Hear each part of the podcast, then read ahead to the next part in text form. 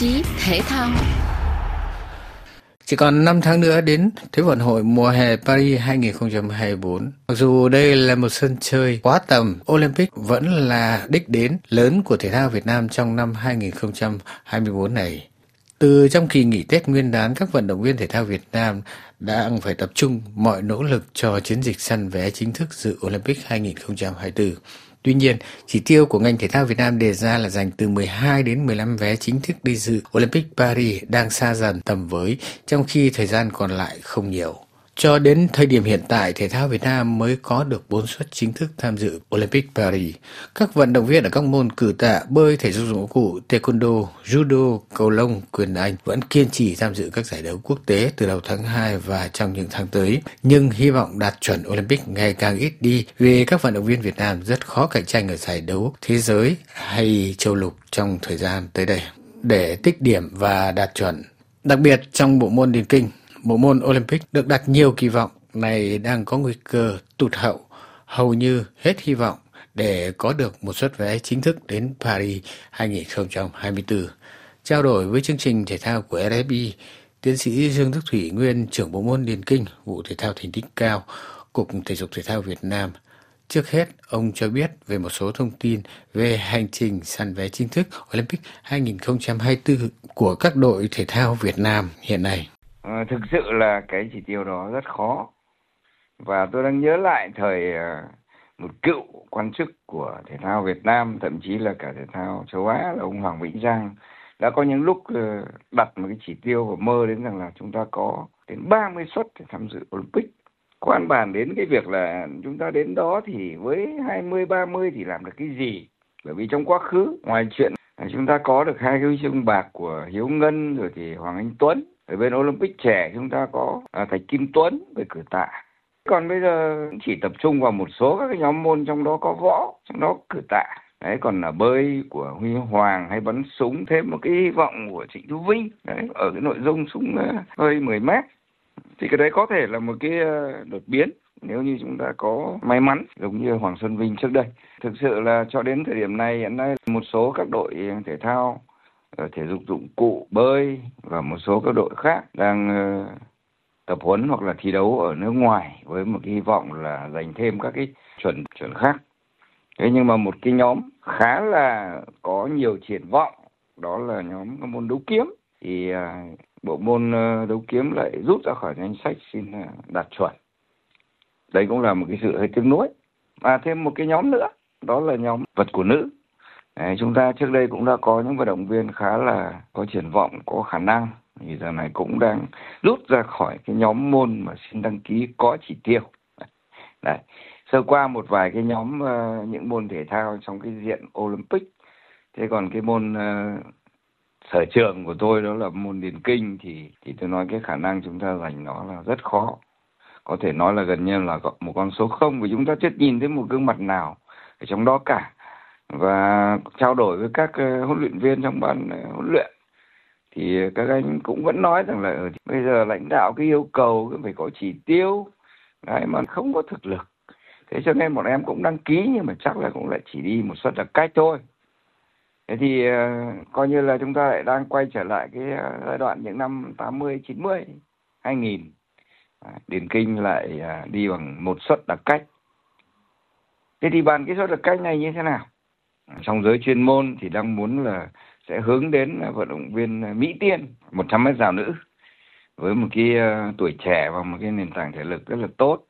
Cô cũng đang nung nấu một cái ờ, ý chí là sẽ phá kỷ lục của đàn chị là huy chương vàng đầu tiên ở SEA Games đó là Vũ Bích Hường. Đấy, thì đấy là một vài cái thông tin mà chúng ta tạm sơ lược cho đến thời điểm bây giờ ngoài đi ngoài lại là cũng đã ờ, 24 25 tháng 2 rồi, không còn nhiều thời gian nữa và chúng ta cũng đang ờ, không có được những cái giải đấu quan trọng. Cái cái quá trình để mà gọi là chuẩn bị thì như ờ, các bạn cũng đã biết là ở Việt Nam thì ừ, nghỉ 7 ngày và các vận động viên, các huấn luyện viên, các trung tâm huấn luyện cũng đều là xả trại cho các vận động viên trở về địa phương ăn Tết với gia đình. Thế thì cái cái việc duy trì tập luyện, duy trì cái nền tảng thể lực chuyên môn nó chắc chắn nó sẽ bị giảm xuống. Trừ một số các cái nhóm môn ở các môn thể thao khác đang thi đấu ở nước ngoài như bơi, như thể dụng cụ tôi vừa mới điểm danh, thì họ đang thi đấu hoặc là tập luyện với cường độ cao. Còn các môn ở trong nước gần như là bị trùng xuống. Thì đấy là một yếu tố khách quan bất lợi, làm cho các vận động viên không giữ được cái khả năng thể lực.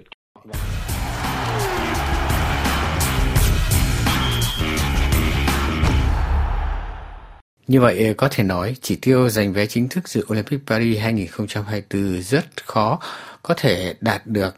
Một trong những nguyên nhân có thể thấy ngay là lực lượng vận động viên của Việt Nam quá mỏng, rộng hơn nữa là đó là khâu tuyển chọn và đào tạo vận động viên thể thao thành tích cao của Việt Nam chưa đáp ứng được với mục tiêu đặt ra. Thưa ông, ông có suy nghĩ gì về vấn đề tuyển chọn và đào tạo vận động viên thể thao thành tích cao ở Việt Nam ạ? Đối với điền kinh thì Ờ, và nói thật ra cả một số các môn thể thao khác, chúng ta đang có rất nhiều cái sự hạn chế. Đấy, ví dụ như là đường chạy, sân bãi, dụng cụ tập luyện, ngay bản thân trung tâm, bốn trung tâm huấn luyện thể thao quốc gia thì cũng không đầy đủ. Không đầy đủ về uh, tiêu chuẩn tập luyện sân bãi về tiêu chuẩn các dụng cụ.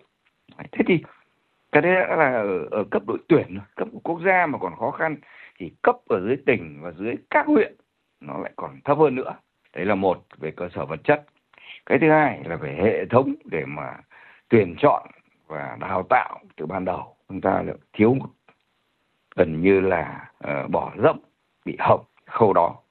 Thậm chí giờ này có một số các địa phương vẫn còn đang phải đi tuyển các em tập luyện ở những sân đất nện những sân đường xỉ như những năm 73, 74 tôi mới vào trường quần ngựa. Đấy, hay những năm 80 thậm chí là chúng ta còn chưa có sân cao su tổng hợp. Thế thì rất khó rồi.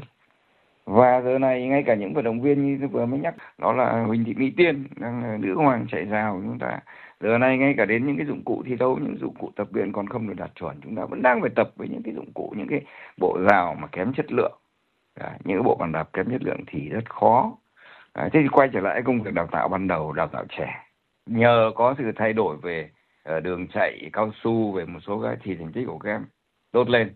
Phương pháp huấn luyện cũng có được cải thiện. Đấy. nhưng cái cơ bản nhất bây giờ là hệ thống tuyển lựa ban đầu sàng lọc ban đầu.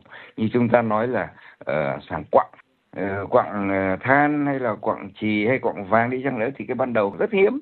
Có được những cái mẫu quặng mà có tỷ lệ cao. Đấy, chúng ta phải sàng từ nhỏ.